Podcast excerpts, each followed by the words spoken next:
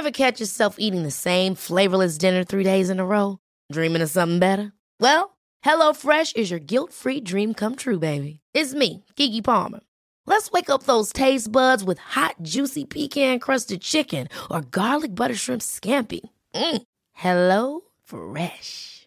Stop dreaming of all the delicious possibilities and dig in at HelloFresh.com. Let's get this dinner party started.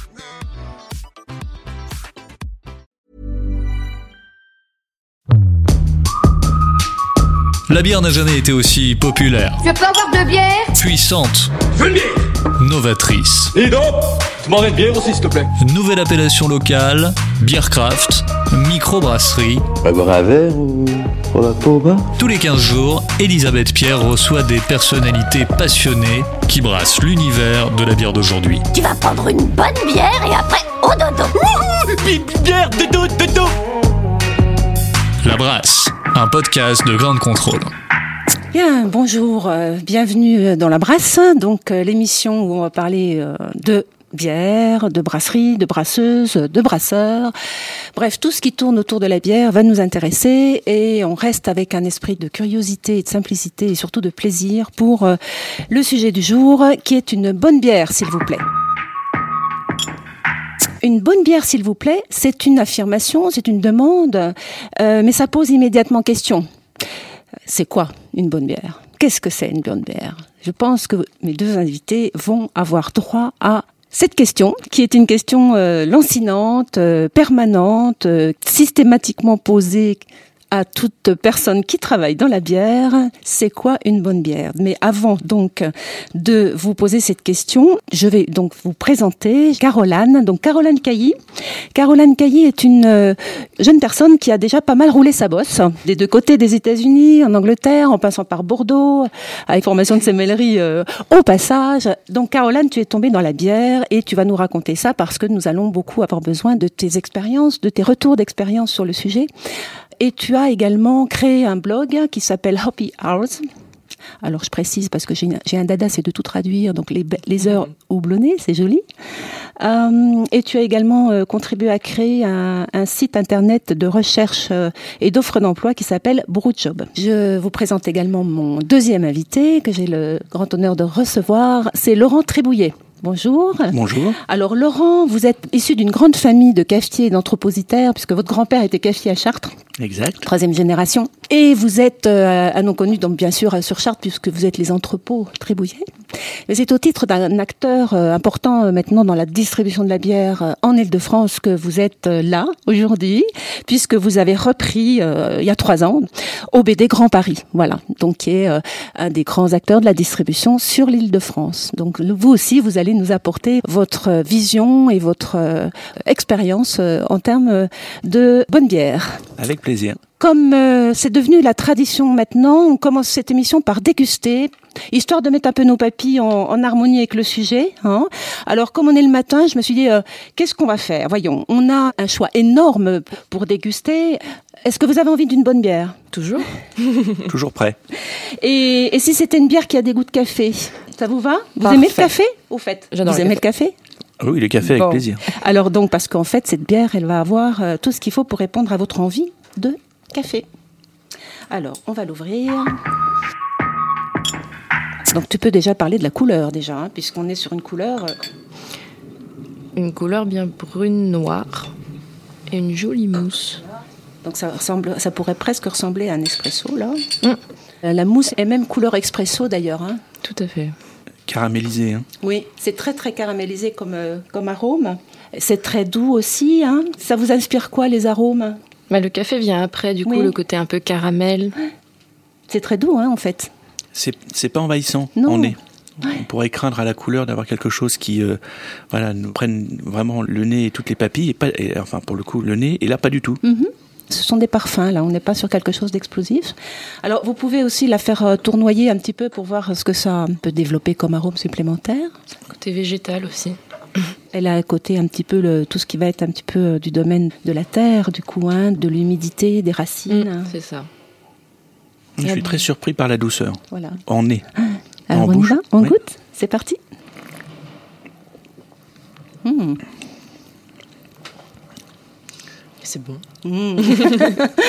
c'est bon. Donc ça déjà, c'est les, les deux mots qui sont euh, quand même les plus plaisants à entendre hein, quand on fait découvrir une bière.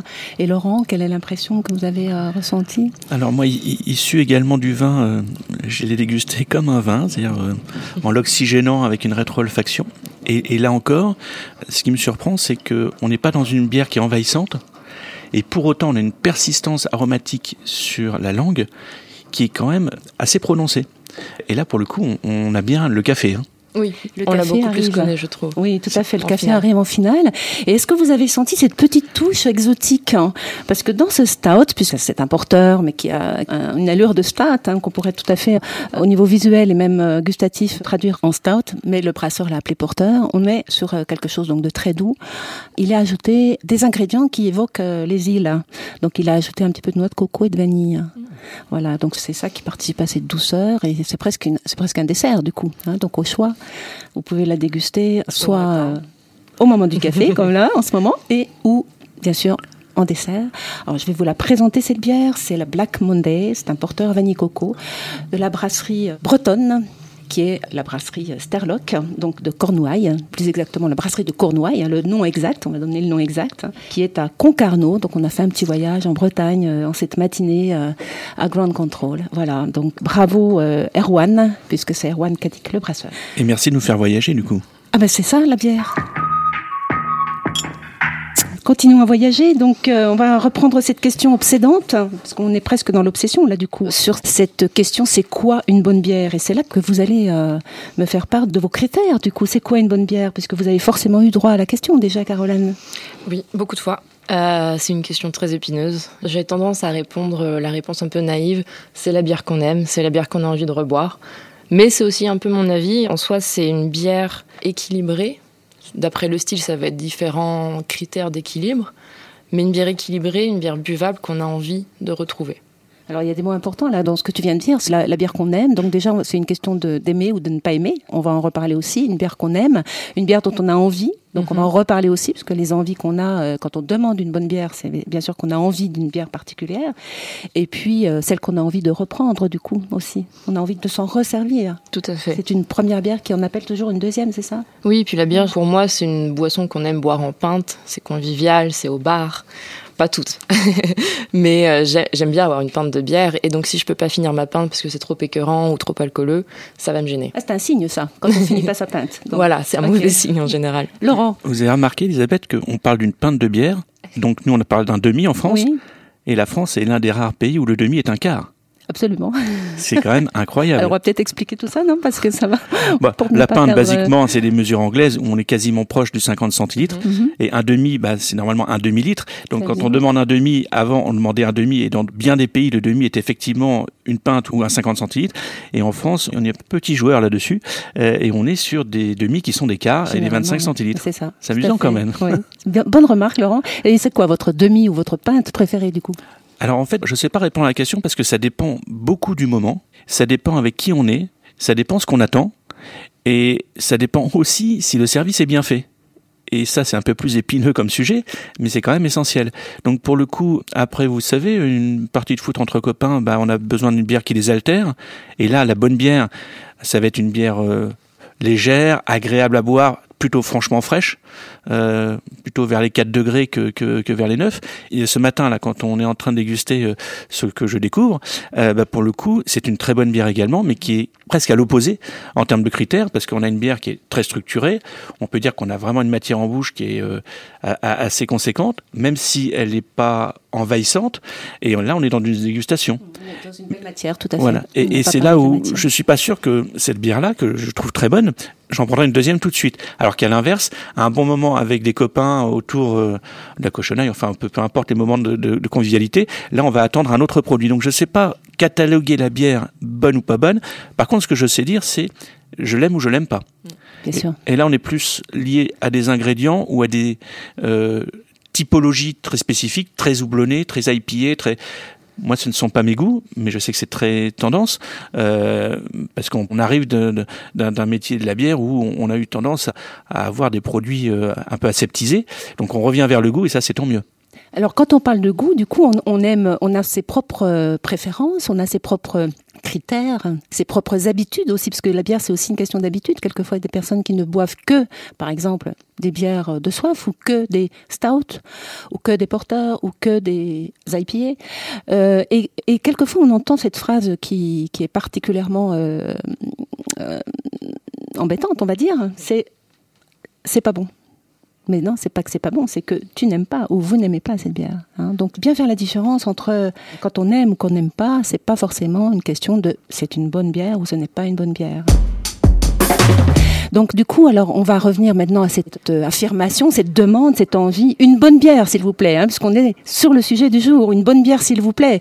Alors là, on est en plein dans l'envie, dans la recherche. Euh, Qu'est-ce que c'est euh, du coup cette notion de recherche et d'envie pour toi? Comme a dit Laurent, on a passé de, de bières aseptisées entre guillemets à euh, toute une nouveauté de goût, enfin un retour plutôt au, au goût dans la bière. Donc j'imagine que c'est une grosse part de curiosité de la part du public de redécouvrir la bière. Enfin, personnellement, je ne buvais pas de bière il y a encore euh, 5-6 ans, je détestais ça. C'est tout à fait un, une découverte aussi assez récente pour toi. Oui, C'est complètement. très intéressant aussi d'avoir ton œil là-dessus. J'ai redécouvert la bière avec la nouvelle génération de, de brasseurs artisans. Donc euh, j'ai découvert que j'aimais finalement la bière. Que tu les avais découverts aussi euh, en Floride, c'est ça ou- Oui, Hein dans une Entre- moindre mesure. Mhm. Euh, je buvais beaucoup de mauvaises bières aussi en Floride. C'est surtout en France, à Bordeaux, bah, pendant mes études, où on a étudié, on a fait quelques heures malgré tout sur la bière, même en sommellerie. Et c'est là où j'ai pu euh, mieux appréhender la bière. Donc je pense que c'est une question de curiosité, même si on aime bien tous notre euh, petite zone de confort. Je sais ce que j'aime dans la bière, donc je vais naturellement plutôt aller vers les styles qui me parlent le plus. Mais j'aime bien aussi être aventureuse et aller sur des, goûts euh, auxquels je ne pensais pas. Mhm. Et alors donc Laurent, pour répondre à cette recherche et cette envie des consommateurs, euh, comme on vient d'entendre Caroline qui en est une, représentante euh, vraiment intéressante, c'est euh, c'est quoi le rôle du distributeur du coup pour répondre à cette demande?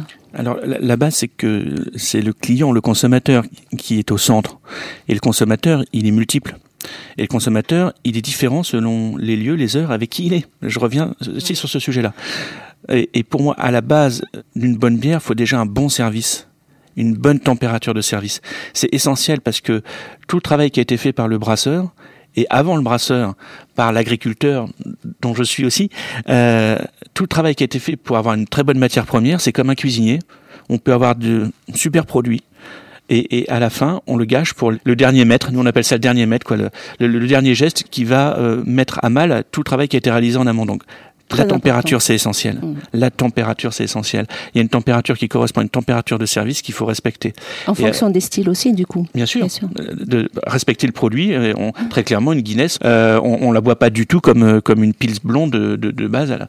Donc, euh, moi, je suis très axé sur la bière pression parce que mon métier m'oriente sur ce produit-là que je trouve dans l'art de la bière plutôt en haut euh, de l'affiche. Et, et il est essentiel qu'on ait un très bon service de la bière. Et c'est là tout l'art du barman ou revenir sur l'ouvrage régulièrement, rappeler qu'il faut rincer le verre, non pas pour l'eau qu'on met dedans, mais pour le mettre à la température de service. Et ça, C'est- c'est quelque chose que les gens ne savent pas en fait. Hein, quand on explique qu'il faut rincer le verre. Ah, mais Elisabeth, c'est pire que ça. On a des consommateurs qui parfois demandent de la bière jusqu'en haut pour en avoir le maximum, ce qui est une erreur colossale. La même erreur qu'on fait dans le café expresso, on demande des cafés jusqu'en haut de la tasse, alors que le reste, c'est de l'eau. C'est les 7 grammes de mouture de café qui, qui servent euh, pour élaborer le bon produit. Et là, dans la bière, c'est exactement la même chose. On doit avoir une bière qui est servie à la bonne température, dans un verre qui a été rafraîchi à la température de la bière de service. C'est ça le sujet dont on parle. Et c'est et c'est pas mettre de l'eau dedans, évidemment pas. Et tout ça font avec un réglage du tirage pression qui est aussi quelque chose de très précis, les critères qui nous permettent d'avoir ces 2 cm, 3 cm de mousse qui permettent de conserver les arômes et au CO2 qui est dans la bière, d'exprimer la mâche qu'il y a dans le produit. Et ces éléments-là, et je pense que on a un gros, gros travail à faire pour répondre à la question du distributeur sur euh, accompagner nos barman, les barman de nos clients, pour servir le produit de belle qualité. Et ça, c'est d'abord tous ces éléments-là. Et je crains qu'en France, on ne soit pas aussi bien formé qu'on peut l'être dans d'autres pays où euh, ces bases-là, elles sont naturelles parce qu'elles sont culturelles. Or, nous, on est dans la culture du vin, on n'est pas dans la culture de la bière. On est en train de la retrouver. Du coup, on a un gros et travail à faire. on a un gros travail à faire là-dessus. Donc, euh, pour, pour répondre à cette question distributeur, juste ça, et on aura fait un travail euh, important.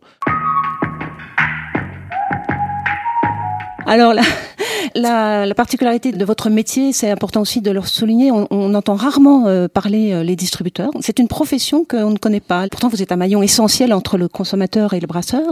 Et on est vraiment ravis de vous entendre, Laurent, euh, aujourd'hui. C'est vraiment un grand moment on est, on est un petit peu dans, dans l'ombre parce que nous n'est pas le face-à-face consommateur avec la marque. C'est le barman qui le fait. C'est lui qui a ce dernier mètre qu'on a en logistique. Si le dernier mètre est mal fait, tout est mis à mal. Nous, notre métier, c'est mettre en place tous les paramètres pour qu'il soit en capacité de le faire euh, et donc apporter des choix dans les produits.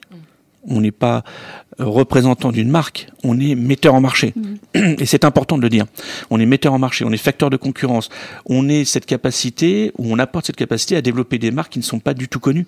C'est ça notre métier. Donc justement, pour, euh, pour conclure sur cette euh, thématique, Caroline, euh, on entendait les mots de sensation, de plaisir, donc d'émotion aussi, donc grâce à tout le savoir-faire des distributeurs et des bons barman. Donc du coup, on va être attentif à la qualité à la fois du tirage de la bière et de la qualité des explications des barman aussi. Mhm. Caroline, euh, le mot de la fin sur euh, cette émotion, cette recherche, tu es allée jusqu'où pour aller trouver une bonne bière? Jusqu'en Californie. J'aime beaucoup les bières houblonnées, donc naturellement, je me suis dirigée vers les États-Unis. On en fait des excellentes en France. Pas de... notamment sous les yeux là de, des brasseurs cueilleurs notamment une ah. New England euh, une New, England IPA avec qu'ils ont fait avec avec notamment la brasserie d'Orville donc j'en parle parce qu'elle est sous les yeux donc c'est oui c'est un excellent exemple j'aime beaucoup ce qu'ils font je pensais à ma bière parisienne préférée, c'est la East IPA de Galia, mm. qui est un magnifique exemple de l'utilisation du houblon, pas forcément amer. Donc oui, si c'est le thème tendance, je dirais vraiment les, les bières houblonnées. Les bières houblonnées. Et Laurent, la main de la fin, vous êtes allé jusqu'où pour euh, trouver une bonne bière? Oh, Dans beaucoup de pays différents. et dans chaque pays, il y a aussi euh, une histoire qu'on récupère. C'était La Brasse, un podcast de grande contrôle à consommer sans modération. Cet épisode vous a plu N'hésitez pas à nous laisser plein d'étoiles et des petits commentaires. Mais à partir de ce soir, faudra en désigner un qui boira pas pour amener les autres. Oh la À écouter sur toutes les plateformes de podcast.